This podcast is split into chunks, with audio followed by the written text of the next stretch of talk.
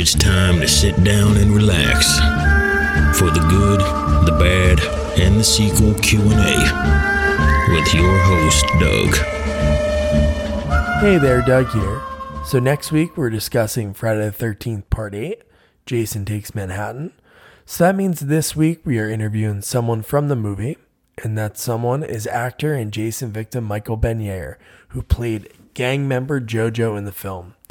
Michael has had quite the career so far, from being a celeb in his own high school after appearing on 21 Jump Street, being the voice of Hadji on the Johnny Quest reboot where he got to work with the great George Segal, working on a pilot with another great person, Henry Winkler, And that's just a little taste of what you're going to hear. And oh, yeah, he is on the new season of The Expanse, which is on Amazon Prime, and that comes out on Friday the 13th.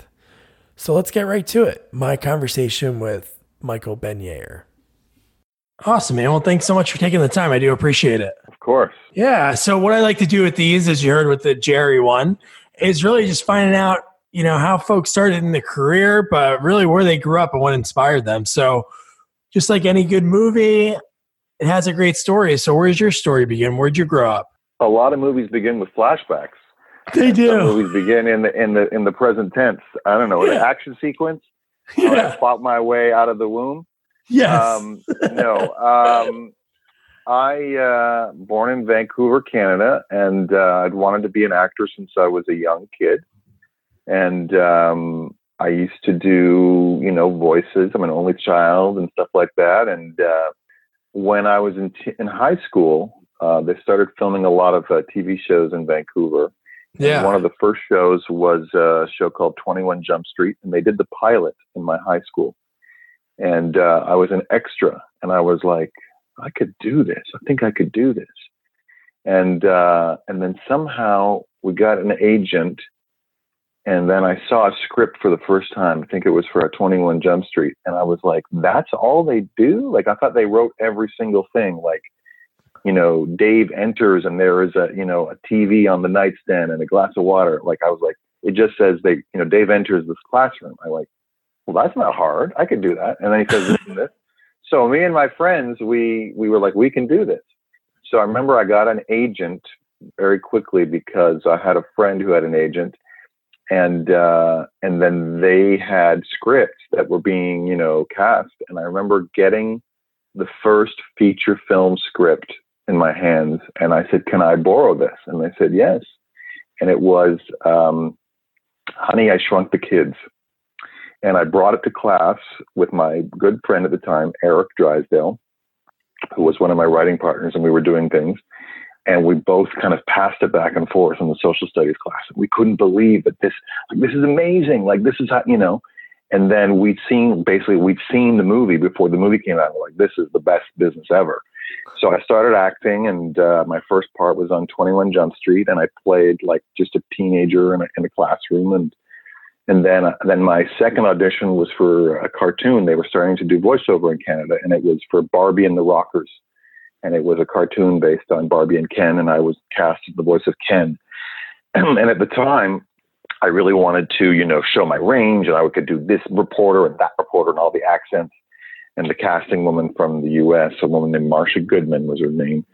At Deke, she said, "Just do your own voice, honey. Just do your own voice." And I was like, "But I can do all the things." She's like, "Just do it." In the end, I was cast as the voice of Ken, and uh, I got a lot of notoriety in Canada. They thought it was really funny that a young Canadian guy was cast as the all-American voice, and yeah. uh, I got a, I got a lot of press from that. And then I did other some other TV, and and then about a year or so later, right out of high school, I started. I wrote for TV with my two friends, Eric and this other guy, Ori Kowarski, and we got writing jobs on a on a late night TV show for uh, CBC, which is a network in Canada yeah. called uh, Pilot One and um, and then I was like, wow, I can do all these things that I set my mind to, you know. And then uh, the show was canceled after uh, I don't know a few months because there was a strike at the at the uh, at, at the um, the network with one of the uh, production crews. And I was like, this is crazy. And I went to school for other things, and I continued to act while I was in college and university. And and uh, I was I remember I was in uh, a Friday the Thirteenth movie, and then I started doing a lot of cartoons And maybe that's why you called me about the Friday the 13th. That's why you contacted me. Was that movie? It was in '89, right? Yeah, yeah. Well, for other So- things too. There's a lot of one thing that before we get into Friday the Thirteenth, I think it might have been again. IMDb is never right, but the second Sure. show they Yes. have you is a show that I was. Some guy turned me on to it like 15 years ago, and I loved it. Was Wise Guy? Yes, I was in that. That was in high school as well. Was that filmed in Vancouver too? Yes, it was. Yeah. Okay, cool. two, No, two movies that two productions that seem to be in New York, and they, and they were cast in Vancouver. And I guess I looked the most New York of the Vancouver kids because of my my swarthy complexion. So yeah, so in Friday the Thirteenth, I'm a Puerto Rican supposedly, and in and in uh, I think I'm supposed to be Puerto Rican in 21 Jump Street too, or Italian. What was my name? Dino. There you go. I'm looking right at Dino. I'm looking at Yeah, right yeah. now, Dino. You're reminding me of the. I mean, it it seems like people are like, how do you have this recollection of these things so long ago? It's just because they were such, you know, out of the ordinary events. They were big events in your life, of getting cast in a movie or, or you know, uh, you know, auditioning for these things. And I remember auditioning for Wise Guy. I was still in high school, and I had already had the success of being on 21 Jump Street. And the next day in school, every kid, like literally, it was out of the movies where you walk down the hallway and they'd all look at you and be like pointing at you like you were on TV the night before because there was a show that different kids watched. Yeah, No, but it, but it was it, there were maybe three or four networks at the time. I think Fox was the fourth network, and it was a brand new thing. But it was a show that every kid in my school watched because it was filmed in Vancouver, and we were teenagers. We were the demo. So I literally remember walking down the hall from you know outside into the school, and every head turned at me and kind of whispered. It was, it was on TV last night, and I was like, "This is crazy!" Like I'm actually being like somewhat famous for having like five lines on, Yeah. on TV, you know. And um, you just reminded me, and I got a call that weekend from L.A. from this girl who had been sitting in the class because she was visiting her cousin in Vancouver. And then I was like, "Who is this?" And she's like, "My mom said you have a phone call." It was like eleven o'clock on a Sunday night. She goes, and, and I said, "She goes, I was in the class, and you're friends with so and so." I said, "Yeah." And she goes, "She wants to know this." And I said, "Who?" And it was, she says her her friend's name was Saskia Sassoon. And I said, like Vidal Sassoon, like jokingly. She goes, "Yeah, that's her dad." and I went, "What?" And I, I was like, complete. I was like, "That's the power of TV." That Vidal Sassoon's daughter wanted to talk to me because I was on TV for like a minute yeah.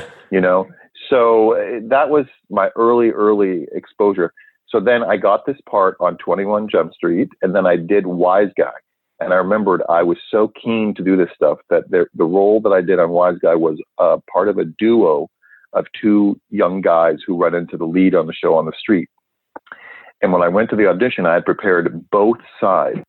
I had been uh, auditioning for one character and they said do you want to try the other character? And I said, sure. So I did uh, both characters memorized. And I think they were so impressed. I did it multiple times with different pairings of actors that I ended up booking one of the parts. So it showed me that preparation was res- respected in acting.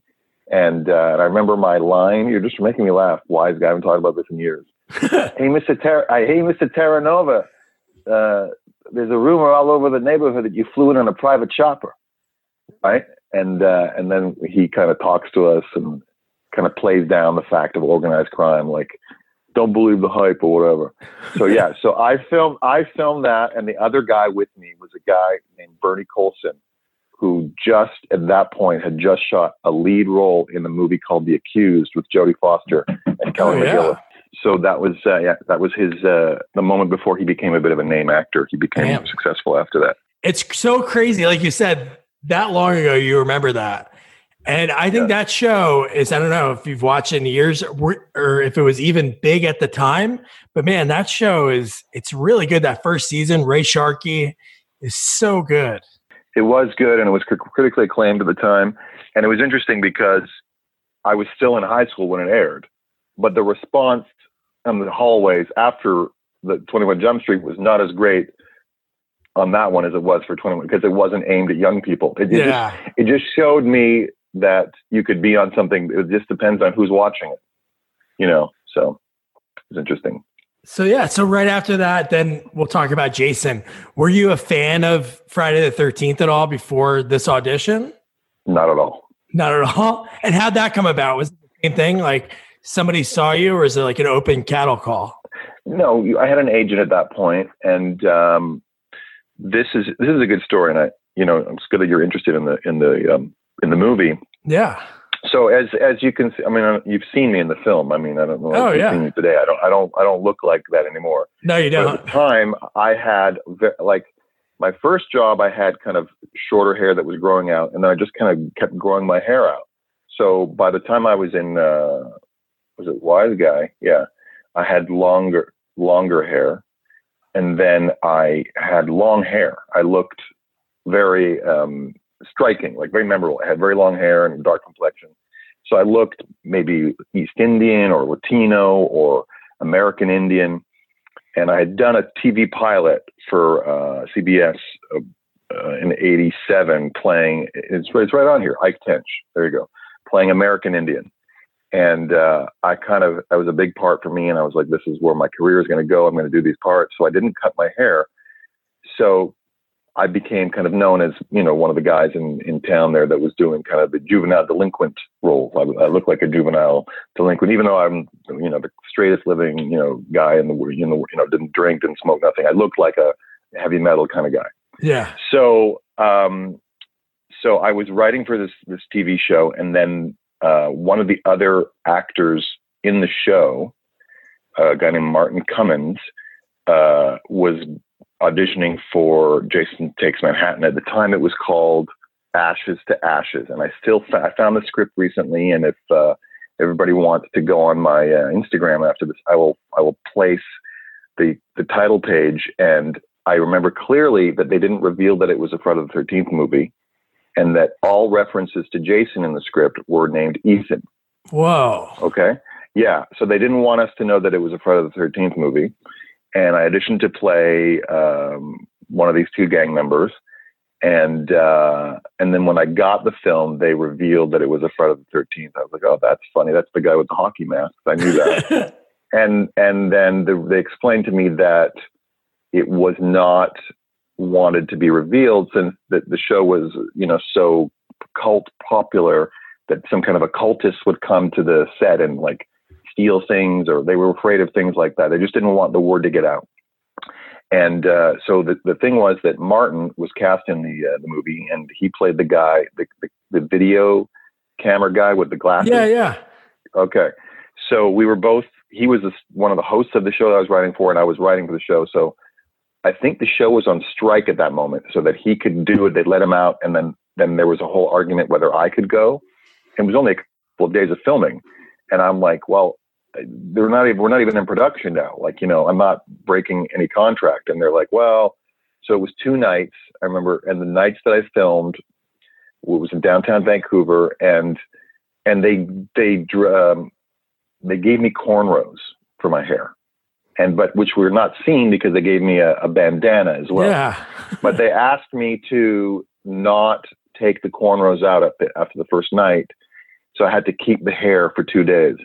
And then also, I remember it was a night shoot, as you could see, and it was that this is exactly the night it was that Rob Lowe was singing with Snow White on the Academy Awards and I was watching it in my trailer on a small black and white TV. I remember missing, missing, and that was the night. If you remember when Rob Lowe, you might Yeah, be yeah. too young, but no, he was sang thinking with Snow it. White, Yeah. and it's it's like very you know infamous. And that was the night that I was filming that. I wonder why. So they how you do? They said, "Hey, you got to get cornrows," and then after the fact, they have you wear a bandana. Well, the cornrows you could see it, it, through the kind of the bottom of the of the, but it's so dark you can't tell. Yeah, But I mean, uh, there's a few shots of me in the movie that you know, but uh, I guess for you know verisimilitude for reality, you know. So uh, it worked. You know, I definitely felt like a different person. I, I still clearly remember uh, showering and trying to not, you know, ruin the cornrows that they had done, yeah. and uh, that was like two days in, in a row there. That's so funny. And then you shot him up, and then he slammed your head into a pipe repeatedly, and then then you died. Yes, yes, and you know I I, I have to wa- you know view it again. I, I put it on the Instagram as a joke on the- on the thirteenth this year, and that's how you contacted me. But uh, I remember clear the, the the guy who directed the movie also wrote it, and uh, Rob Hedden was his name. And I remember saying, "Why would I go closer to him if he's not, you know, going down from bullets, right?" And he was like, "Just do it, just do it." I'm, I'm like, "Okay." Kind of, I guess it looks better in the movie where where I go so he can grab me, I guess. But at the time, I was like, it, it, like in reality, if someone isn't going down from like four or five bullets, I think you'd run away. Yeah, well, that's most hard. That's a whole trope of all horror movies. They do that so many times. Yeah. Walking, you have a gun and you're getting closer and closer. oh, so that's in, in other horror films? Okay. The same so kind of thing. So yeah. Stupid. Oh, yeah. And then even like Wes Craven, who's like the king of horror movies, even in the movie Scream, the original, he kind of Right. like mocked it when she's on the phone, Neve Campbell, and she says, Oh, you know what? Why are girls so dumb? And they run upstairs. And then the guy shows up. And instead of running Oh, of out the course. front door, she runs upstairs. But uh, that's really cool. You had an experience on a movie like that. And then Yes. like looking back at that movie, I know you're only only there for a few days. Was it like a hectic Yeah. you? No. No? Okay. No, I mean, and uh, I don't, I feel like I did this interview recently, but it wasn't with you, somebody else. But it was like, I was a kid. I mean, I Oh, was yeah. 18 or 19. And, you know, you're just excited to be there with other young actors. Oh, and so the guy who played my quote partner was a, was a, is a guy named Sam Sarkar, who had been my, was my friend at the time. And he Oh, was a few years older cool. than me. Oh yeah, yeah. And, uh, and he was a few years older than me. And his start was interesting was he was the stand-in on 21 Jump Street for the Asian actor uh, Dustin Nguyen. So he was kind of in, and he was cool, an older guy I was hanging out with in Vancouver. And then he was also interested in screenwriting and other things like that. And he got a big TV series after that in Canada called Neon Rider, where he played uh, the, the ranch hand on the show. And then he moved to California because he was connected with uh, Johnny Depp.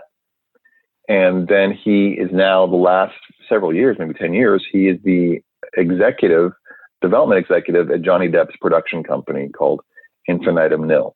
Oh wow. So it just shows that once you get in it a certain way, if you if you stay with it, you can you can succeed. So he's not really acting anymore at all, but uh, you know he's still very in powerful position. Yeah, there's a lot of people in that movie when I when I send these emails out, we reach out to folks. It's like Yeah. pretty much on the earlier end, given you know a couple of the older older actors in the movie, but it's a lot of like younger green actors, like it's their first or second movie. Sure, and I. I, I have done other interviews about this, so now I realize it wasn't you. Yeah. But I mean, uh, uh, you know, Martin and I were were uh, good friends at the time, Martin Cummins, and uh, and then Kelly Hu was in it, and she was brought up from from L.A. and she was, I think, like a Miss Hawaii or something like that. I don't remember what she was, but that was one of her first things. And you know, since then she became a big a big star. I mean, that was one of her first movies. Oh yeah, we're covering a movie that she's doing uh, this coming week. She's an X two X Men United. She's one of the main actresses in that. But yeah, so then right after that, you had you did the Ken voice. Yeah, that was before that. That was before that. That's what I mean. Yeah, but I'm saying right after that, you were in. You did a lot of big voices in some big shows. Yeah, yeah. I did GI Joe. This is the late, and that was the last season of the original incarnation of GI Joe. Yeah. And uh, they had because they were doing it in Canada to save money. They brought up a very famous voice actor who was originally Canadian to match a lot of the classic voices, so that they would kind of qualify as a Canadian production in some way. A guy named Maurice LaMarche. He was matching, you know, Destro and Cobra Commander, and I, I was sitting there like watching him do all these voices in a row, talking to himself, and I was like, "This is crazy," not knowing that that was very, very rare to see that. Um, so uh, yeah, I did that. I'm looking right now. I did. Um, And you know what's really cool is down the road you had a small role in the GI Joe live action film, The Rise of Cobra. that is correct. Did they did they know about it? I mentioned it in the meeting, and, Cool. I, and then I think that's what got me in the movie. Yeah. So so the funny the reason I asked that because I think it's so cool when those things come full circle. I interviewed an actor. His name is George Buza. He he lives in Canada now, but he's from the states. He uh, was the voice of Beast on X Men the animated series, and he auditioned for like a small role in the first X Men movie. And while he's doing his audition, Bryan Singer's talking to him, the director, and some guy whispers in his ears, he's like, "This is the guy that voiced Beast."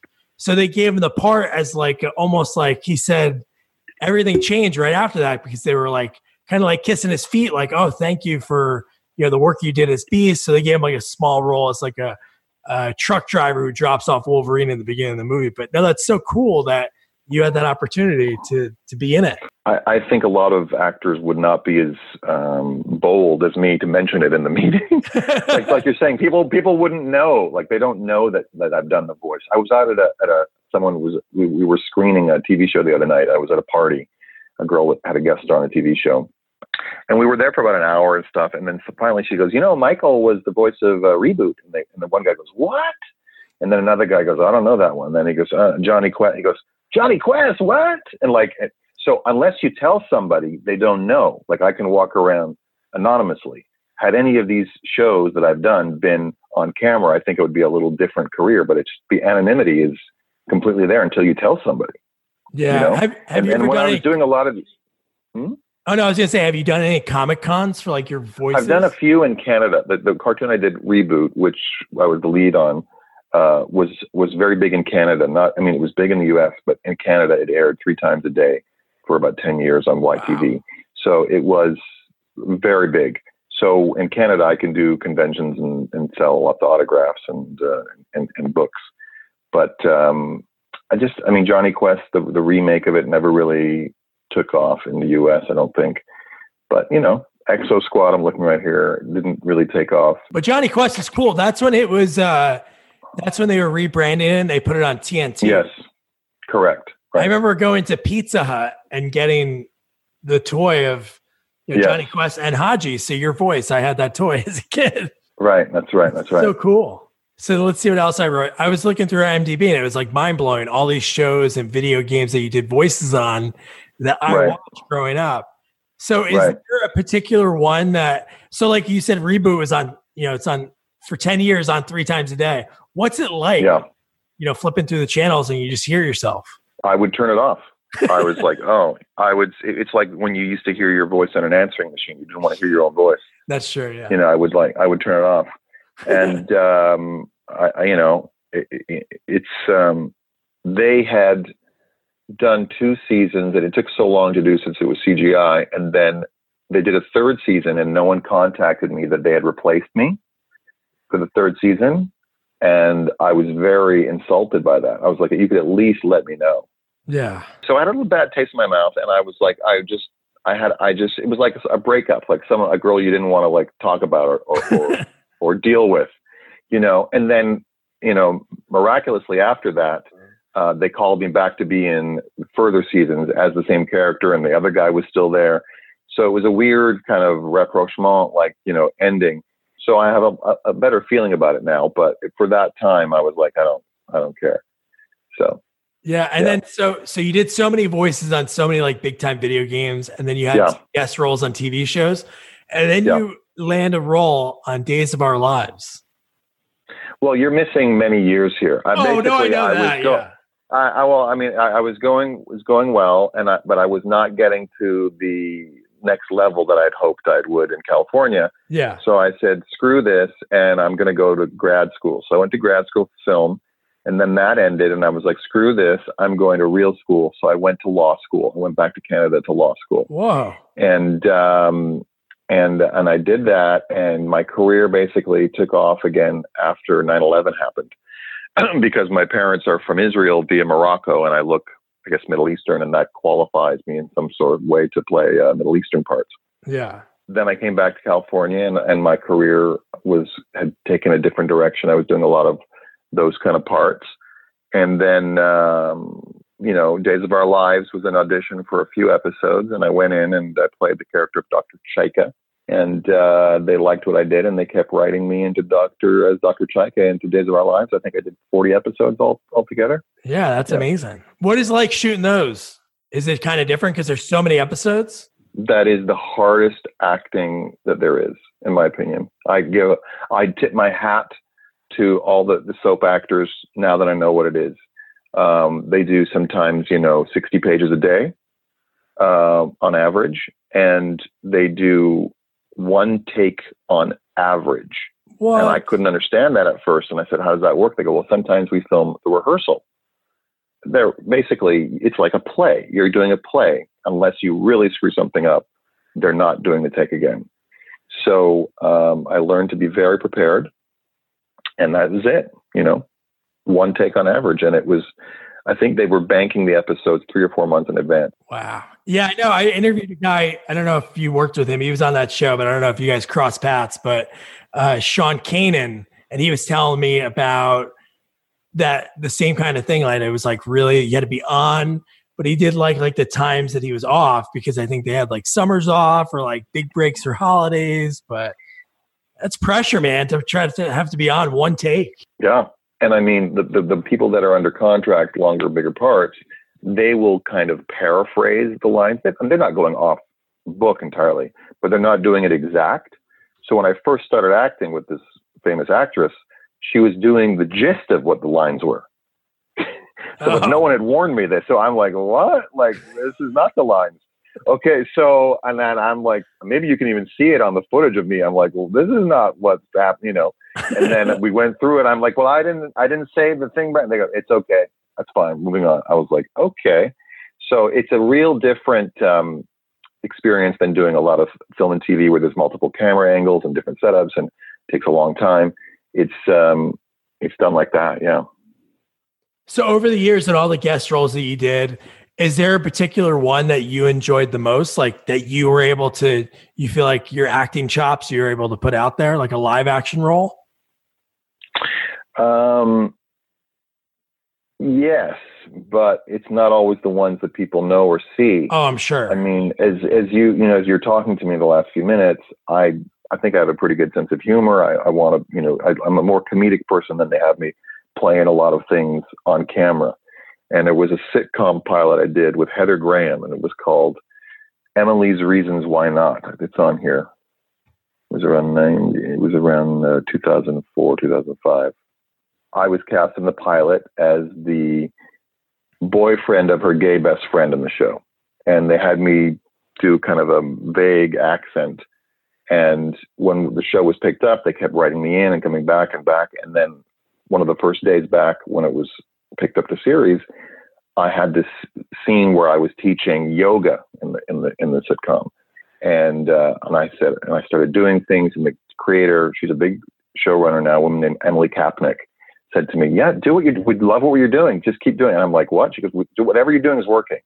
And I was saying things that I was improvising, and I was like, you know, coming up with expressions like great, great. And I'm like, this is a dream come true. Like I'm creating my own, you know, sitcom character. Like they're letting me do it. I just couldn't believe it. And uh, I remember calling my, my manager at the time and he goes, really? I said, I'm not kidding. This is happening. And he goes, wow, this is great. And then that show was canceled after one night. Oh. So like no one really saw that scene. It's on my demo reel because I got the footage, but no one ever saw the show. Saw the show. So it just shows sometimes you don't know, you know, and, and some things that you don't think are going to be much. I'm just looking through here, like, you know, I had a part in Deadpool. Like, you know, I said, well, I'd like to be in the movie. And they, they did some reshoots and I got in that scene. I didn't know if the scene, I thought the scene was going to be with Ryan Reynolds. I didn't know it was going to be with the, with the, the villain there, Ed Skrein. Yeah. So, and I didn't know it'd be so early in the movie. so I, I get to the, you know, the set, I'm there for a few hours and I almost couldn't do it because I had booked another part on a live action show in Toronto called um, Beauty and the Beast, and the live action role was going to pay me more money than the uh, the one day on the movie. And uh, I said to my agent, I really, I think something might happen with this Deadpool movie. And she's like, really? And I said, I just, I don't know. He's funny. You know, I think something could happen with this. Like they didn't expect a lot. It was shot in Vancouver, the movie. And I said, I'd like to be able to do both. So I filmed for about five or six hours in Vancouver. And I, I got on a flight that night to Toronto to film the other, the other show. And, you know, and about four or five months later, the movie came out and it was a phenomenal success. And it's probably the biggest thing that I've been in since. But you never know. You just never know. Yeah. Has Vancouver always been like a hotbed for filming? Like here in the States? And as you know, it's like it bounces around. Like right now, people are filming in Georgia. Man. Yes since since the 80 since the 87 since I started on uh, 21 yeah. Yeah. I think they did a couple of the X-Men movies. I'm sure you could the the and the X-Files show was shot there. Yeah. A lot of things. yeah. I know right now, like Hallmark has like a big thing there. I interviewed yeah. this guy, Jerry Wasserman, who was all also on Wise Guy, Yeah. but like a couple seasons afterwards. Yeah, Jerry Wasserman is a is an expat American who moved there. I think he's a professor at UBC. he I remember yeah. him on a show in '87 called Beans Baxter, Yes. and uh, oh yeah, you would know that because you were you. Oh yeah, you. I was there. Yeah, Yeah. yeah, yeah, yeah. That's so great. And so George Buza, you might know because because he was in. Sure. Oh he was on Canadian shows. I recognize him. He's got a you know big guy, bald Yeah. guy with a looks like kind of like a yeah like a like a Sasquatch kind of guy. Yeah. yeah, he was in a show about like a weird family. I can't remember the name of it right now. but- Yes, yes, yes. The Monster Family. Yes, yes, yes. Yes, yes, look at that. Yeah, but uh, yeah, Jerry Wasserman was a really cool guy. But uh, so yeah, so so you've been doing this such a long time. Is there a particular Yes. that now, uh, in your point in your career, that you'd love to be able to do, or character that you know you could voice or play? Well, I mean, I'd like to, you know, in voiceover, I'd like to be able to play a lot of things. I remember when I was doing reboots, there was a moment there, it was maybe a year later, uh, that Saban Entertainment was going to do, and they did do it, uh, which was called Spider Man Unlimited. And uh, it was down to me and another guy to be the voice of Spider Man Oh wow! and and it was they needed a Canadian actor for tax reasons. Again, I was in LA, and they were like, "Because you're Canadian here, we can do it here." And and uh, I didn't get it, but uh, that would have been that was a childhood uh, dream. That would have been a good one. But you know, on camera, there's it's it's different because you like you got to look like you know the, what people envision. I've just done something really excited about. I can't even reveal to you the, the character yet because it's not coming out till December. But I have a recurring role on a show called The Expanse, which is now on Amazon on camera, oh, cool. and uh, that's a good part. Um, but uh, you know, I think the best is yet to come. I don't know what what role I, I will play that will be the one that uh, I will be known for. And, you know, I think it's not happened yet. I think I've done. It's it's funny because someone like yourself, you're younger than me, you grew up with the stuff. I think it's like I go to read for something, and then the, and then they'll kind of Google me and they go, "Well, you were this guy, and you were this guy, and this guy." Like I've, it's not built to a culmination where people know it when I walk in the room Yeah. only when they go when they go oh my god yeah you know so it just takes two or three things in a row for people to finally go who who is that guy you know so um, hopefully that will happen soon and uh, and I think it really will will happen in the sense that someone who's in the creative power position like yourself will say gotta give it to this guy. They go why? Well he was that guy that guy. Right? And they're like Yeah. oh right. You know because sometimes they don't get it until after i'm there. I remember i remember doing a movie it was with um uh joe mantegna and it was a movie called the it was called underworld. Not the the the Lycan movie but it was a mob movie with joe mantegna and denis leary and i had Oh, a nice. scene with uh with uh with joe mantegna and denis leary and it took about a, about five or six days to shoot the one scene because we were in a limousine and they had to do a different versions of it where that we were in the actual limousine and then they had a half of it cut on a set and all this kind of stuff. So I got to know Joe Mantegna pretty well for this week. We were just sitting across from each other. And uh, somehow I said, when he goes, so what do you do? And I said this and that. And he goes, you do voices? And I said, yeah, I'm doing this cartoon. I do this sort of called Reboot. And he goes, Reboot? What do you do on reboot? And I said, you know Reboot? And he goes, yeah, I know Reboot. Who are you on Reboot? And I said, I do a character named Bob. You're Bob on Reboot. And I was like, yes. You know, he goes, I guess I have a daughter. She's like five years old. She's autistic, and she'd been talking about reboots for months. And one day, when I came downstairs on a Saturday morning, she pointed at the TV reboot, and he goes, "Wait till I tell my wife I met Bob from Reboot." so you just you never know. You just never know, right? What someone is a fan of, like this and that. So you know, it, it just that's why I just keep doing it, and and uh, I hope that it will just keep me in the game here. Sometimes it's a good year, sometimes it's a bad year, but I'm still in the game. But that's pretty cool that you have a guy that you're sitting across and not saying you're like fawning over because you're a professional, even though that was early in your Right. career. It's not like you're fawning over like these the, the stars of a movie, but for him to say that, I don't know, I, I would have lost. No, it was it was lovely. I mean, that's cool. you know, but you have to remember that he, a lot of these people didn't make it out of the gate right away. They had years of being the Oh, guy yeah. in that thing, you know. Uh, so they they're like, you know, you're, you're right that you know. I've told this story years ago. I've not told this story for years. I'll tell it to you. All right. So when I was doing Johnny Quest, the stars of the show were a guy named JD Roth who played Johnny Quest, and he's now a huge game show producer, like reality show producer. Okay, he did not stay with acting; got very smart. Um, a guy named um, Robert Patrick, who you know as the Terminator 1000, was Oh, was yeah. Race Bannon. Okay, and an actor named George Segal was Dr. Segal. Okay, so this is in 95, 96. Okay, and at the time, it was just post Terminator 2. So Robert was famous, but it had waned a little bit. So when we started the show, he was, you know, talking to me in the studio how they'd asked him to do the Universal Studios ride based on the movies. And he'd done some other things. He was in like uh, Fire in the Sky and all that. He was getting, you know, respect as an actor, but he was still known as the Terminator guy, Yeah. the, the T1000. He's like, oh, you know, you know, they're doing this ride at Universal and Arnie's going to do it and Linda's going to do it and the kid's going to do it. You think I should do it? And I was like, uh, yes, I, I do think you should do it. Right. And he's like, why? I go, because that's how you're known. They're all, you're not like the only one who's going to show up for it. They're all doing it. You're going to do it. You give a thank you to Jim Cameron and the whole thing. And of course he did do it in the end, but also was George Segal with oh, me. he's awesome. Okay, so so George Segal had been a huge movie star for the listeners out there in the late '60s, early '70s. Okay, so every week we would do uh, two episodes, and we'd break for lunch for about two or three hours, and we'd all go en masse to have lunch at this restaurant up the street from Hanna Barbera called the Hollywood Canteen, and I would sit with George Segal and and uh, Robert Patrick and the, the, director Chris Zimmerman and maybe the producer Peter Lawrence or some guest stars sometime and Frank Welker, who is the top voice guy in the world, who played the voice of the dog on the show and Oh, every wow. other guest star. Okay, so and by the way, he was a master class watching him. so one week I'm at, you know, I'm a young actor. I'm 24, 25 years old, trying to get a, decent agent, and I'm kind of in between, and you know, and I'm asking, you know, you know, George Segal's uh, advice, and they would give me advice. And one day, George Segal says to me, "goes, I said, George, do, do you think I'll make it?" And he goes, "Let me tell you a story."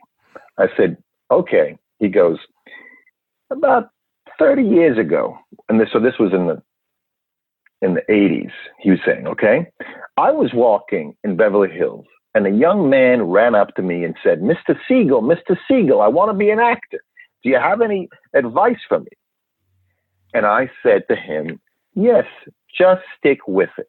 Now, I went along my day, never saw him again. A couple of years ago, I'm at a party in Hollywood, and an actor comes up to me and says, Mr. Segal, I want to thank you for your advice those many years ago on the street in Beverly Hills. What you said gave me the, the hope, and I went on, and here I am today. Michael. Now, do you know who that actor was? I said, No, sir. He goes, It was Jon Lovitz.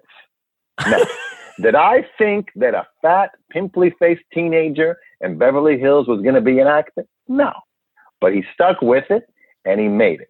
So you're asking me if you're going to make it. He goes, You're already on the ladder. You're doing it right now. And when the time comes for the role with an actor with Valentino eyes, you got the part. So I'm still waiting for that, that role with the Valentino eyes that George Segal Ah, predicted to me.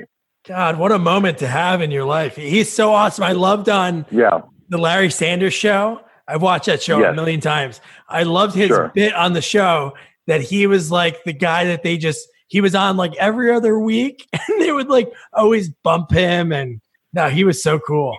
Yeah, and, and that was a time where he asked me, you can look at the, the timeline. He goes, They want me to do this movie with uh, Ben Stiller playing the father. What do you think? And I said, Yes, yes. This is like in, in 95, 96. I go, Yes. And he goes, And they want me to do another thing. There was two things. It was that, and then it was like another cameo. I think it was a Jim Carrey movie. There were two things with Ben Stiller. And I said, Yes, yes, do that. He goes, You think so? I go, Yes.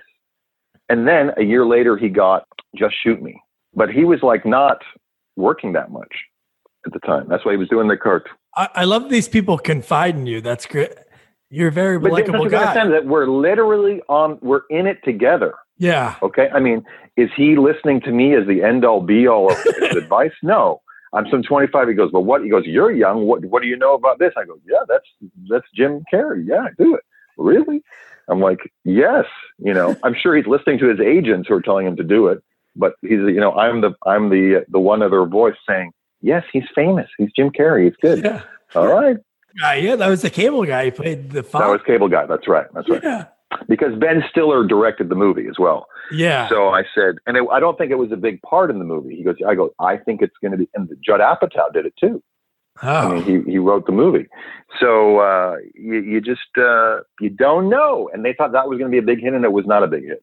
So maybe George could be mad at me for that. He'll find you one day. I think it's pretty cool that obviously he's been doing it for so long, but now hearing that story, how how great of a guy he is, but just like on the Goldbergs, how people can see how great his comedy is. Oh, yeah. And he told me stories. I, I hope he hears this one day. He told me stories about how he made it, which was he was an actor working. He was not famous. This is in the late 60s. And he was cast in a movie called The Doctors. Would have to double check. The Doctors. And then Joe, it was, uh, what's his name, who played uh, um, Columbo. Peter Falk dropped out at the last minute for some reason. So then they said, George, you get his part. And they moved him up and they had to dye his hair to play the, the, that role to darker. And he said to me, whatever movie you first are known by the public in, you'll play variations of that for the rest of your life. I'm looking at the movie right now. Young Doctors with Dick Clark was in Right. it. Ben Gazzara. Yeah, so what year- Ben Gazzara. Ben Gazzara. Yeah. That was 61. Wow. So he said that that was the first movie and then they dyed his hair. So he had a smaller part and then they bumped him up. Wow. Yeah. He's still doing it today. Yeah, of course. So what would you say your your key to su- success is? Because you're still doing this after so many years. So many people just drop out because you know, they just. Uh, what is it, my key to success? Well, there's two Yeah. different things. I, am I a success? It depends who you ask. I don't know. yeah.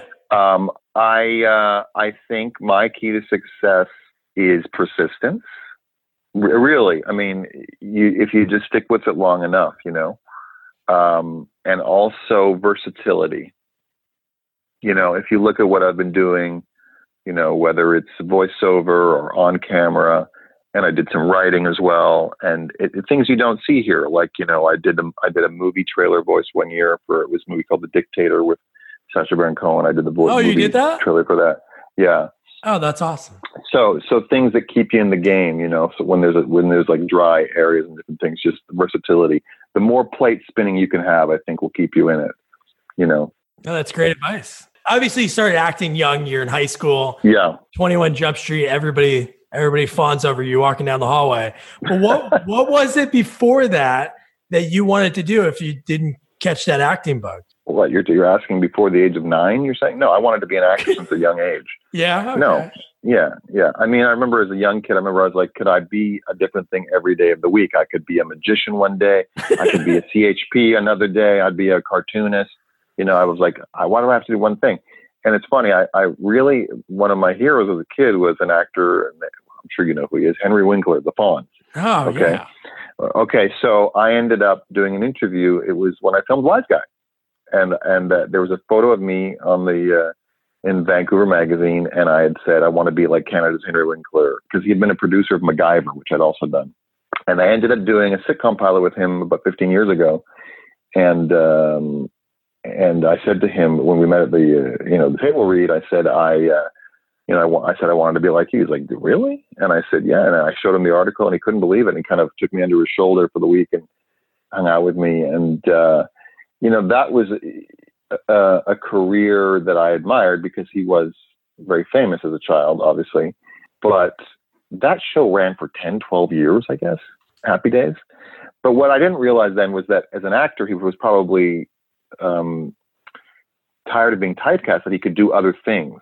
Yeah. Do you know what I mean? I think that that's a double-edged sword. You want success and and and and, and recognition and obviously money that goes with it, but then you're literally trapped in this one character, and you're like, I can do other things. And I remember getting the um, the call that I was going to be doing the no that I had been at the audition, and I called my parents separately, and I said, uh, "You'll never believe who was at the audition." And uh, my father uh, said, uh, "I don't know the actors' names, Michael. You you know the." I said uh, Fonzie, and he goes, "Henry Winkler." You know, he knew his name, and I said, "Yes." He goes, "There's no way he was auditioning." I said, "Yeah, he was auditioning. I saw him sitting there. I talked to him for an hour. Are you sure?" I'm like, "You am I sure? I saw him. You know, I talked to him for an hour." And my father couldn't believe he's auditioning. And then I said this to my father. I said, "You know the difference between Henry Winkler and me?" He goes, "No." I go, 30 million dollars." okay, that's the difference. Which is Henry Winkler doesn't need this part. Okay, he doesn't need to act again. Okay, he wants to show that it wasn't a fluke, that he could get another part that is that big or, or close to that big. And he kept doing it. And finally, two years ago, he gets the part, Oh which yeah, is on Barry. And he so wins. The, the, the Emmy for that. Okay. But I'm saying that guy had been doing, I did, I did a pilot with him you never heard of. Okay. He'd done a lot of uh, series that you haven't heard of, but he kept doing it, persistence, because he wanted to show that he wasn't a one trick pony. Okay. And he's an actor and he could do other things. So there you go. Henry Winkler is the, is the example right there. I've heard. So here's two quick stories about Henry Winkler because my And it's What? true. And it's true. You're going to Yeah. tell me right now, Tom, Tom Hanks. You're going to tell oh me right now. It's oh no, not that. No, no. My wife. Okay. we, we live in New Jersey, and my wife worked for a photographer in New York City for a few months, just like helping out. It was like no pay, but she got to meet Henry Winkler for a photo shoot for a play that he was doing on Broadway. He was Right. like he was like an aging porn star, and he came Wow. dressed like a plumber and like short shorts. But he's my wife said he was like the nicest guy ever to be able Yes. to interact with. And then the other story is there's an actor I interviewed. It's in a million things. Uh, his name is Jason Kravitz, and he was on Sure. a The, series. the practice. I know who you. I know who you. Oh, okay, yeah. cool. So his first scene he ever shot after he got the practice was Henry Winkler was a dentist that was like it's really creepy, something with like bugs. Yes. Sure. So- I know it. I know it. Yeah. It was on Law and Order. I think. Yeah. Yeah. Yeah. Yeah. Yeah. So on that, so after that shoot, he meets him, he talks to him. He's like, This is my first shoot. He helps him out a little bit, tells him like where to look and just gives him some tips. Then, like two weeks later, he gets an envelope in the mail, and Henry Winkler took photographs of him on set without him knowing, just so he Oh has those God. mementos because he never had them when he was on his first Oh days on Happy God. Days. How oh my amazing is I. It's. It says who he is. Yeah. And I, and and we're talking about Henry Winkler, and I don't care. He's a bigger star than me, and I'll give this story. So as I'm there with him for the week, uh, you know, once again, I have this childhood hero of mine that I dreamt of asking these things. You know, when I was a kid.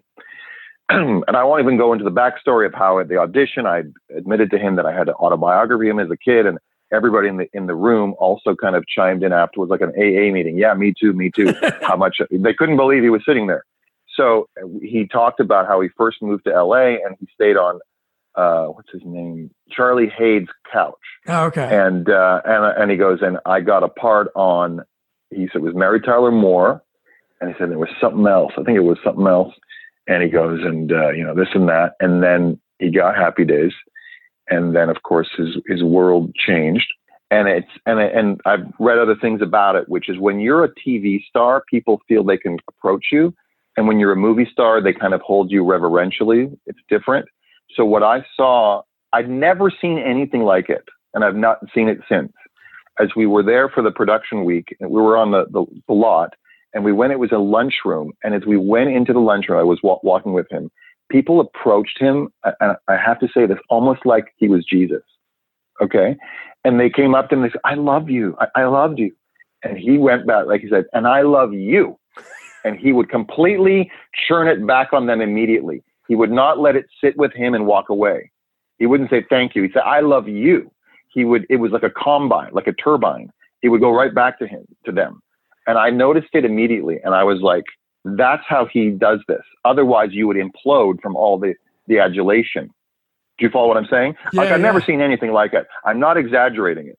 I think if he walks through a room, he we he was in everyone's home for 15 years. Oh, I know. Okay. Like if you grew up. Okay. So, and he was the coolest guy ever. So it goes on and on. So uh, I really noticed that he would turn it back to the adulation and uh, he appreciated it. That's what I'm saying. He, like you're saying, with, with Kravitz, he sent it, he understood the moment. Yeah. He's like, don't take this for granted because he had been a struggling actor. So he understood the moment. And, and, and that's uh, not surprising to me when you tell me that, but also makes me happy that he, he hasn't lost that. Yeah, no, it's truly amazing. When he told me that story, I'm like, could you imagine that you get a, a letter in the mail and it's just these photos and a note from Henry Winkler, of the Fonz? Like, it just, I don't know, it just makes you feel so good knowing that he's that nice of a guy that there's someone in Hollywood. I'm sure there's a lot of people, but you just expect him to be that nice of a guy. I don't know. Yeah, we could go on and on about it. I mean, I, that I think most people are nice. I do think, yeah. especially if they're if they've been blessed to be in that position. But it's the extra step where he sent the thing. Like they may go, oh, I think about that, and they don't do it, but he yeah. did it. Okay, and that's what gets you the reputation as the nicest guy in Hollywood. that's so awesome. Yeah. Michael, this has been great. So when does the new season of uh, The Expanse start? December 13th, I think it goes streaming on on Amazon. Well, I'm going to be putting this episode out the day before, so that's perfect. Oh, exciting. Thank you. Friday, another Friday the 13th. No, thank you. This has been great. I love just being able to talk to people. It's fun going up and down the IMDb, but just really sure. just going through and talking about really just everything involved in the whole process. And it's so cool, like you said, you know, doing writing, uh, voiceover for a trailer. You know, you're on soaps, you voiceover yeah. work, live action. It's good to be able to do all those things because anything that comes across your agent's desk, it's like, okay, Michael can do this because you can do it all. Which is cool. I had an agent. Who, I had an agent years ago. Who's like, "You think you can do anything?" I'm like, "I can." he, he, didn't. He didn't like. He didn't like that answer. Uh, but um, especially regarding voiceovers, I, I want to say I really enjoyed your interview. Who was it? Was the first person who was a character actor? Oh no, it was Jerry was Minor. It was it? It was Jerry Minor. Yeah. yeah. And and I was just like, yeah, this guy gets it. I was like, this is funny. So um, yeah, awesome. Thanks. No, no, that was cool. Like when I first started this, so I know you you sent that to my buddy Jamie about his email because I I just started this process and I'm like, I don't think anybody's going to want to talk to me. So then Jerry was the first one, and I found him on Twitter, and I I like tweeted at him, and he wrote like, "Here's my email." I'm like, "Is this really him?" Because he only had like two thousand followers. I'm like, "Is this really him?" So then when he first, like I talked about in the beginning, but we were doing video, and when he first showed his face, I'm like, "Oh my god!" I'm like, "It's, it's like a relief for it to be you." And then he said to me that I was going to put my neighbor in front of the camera to like mess with you, but no, he's such oh, a great oh, guy. That's funny. Yeah, it's he's one of those guys like who hasn't had that role where everyone knows his name, but he's just been around for I don't know 25, 30 years for sure oh, as well. Yeah. yeah. No, like yeah. Lucky Louie was like such a great role, but the show got canceled. There you go. You just that's what I'm saying. There's luck. There's a lot of luck involved. Oh, definitely. A lot of luck involved. And I wish yeah. you all the best of luck. Thanks, and, man. Great, great interview. Awesome, man. Well, thank you. Have a great day. You too. Michael was pretty awesome, super funny. Don't forget The Expanse on Friday the 13th, Amazon Prime. And I'll also put Michael's Instagram in the episode notes along with his IMDb so you can check out some other work that he did. Okay, so your job for next week is to watch Friday the 13th, Part 8, Jason Takes Manhattan. And just want to warn you prepare for a soggy but fun Jason. We even have a guest for the review, my good buddy Tom, who was actually born on a Friday the 13th. So, psh, talk about some insider information. All right, so don't forget to review, rate, and share our podcast. Also, follow us on all social media at Sequels Only. Good night.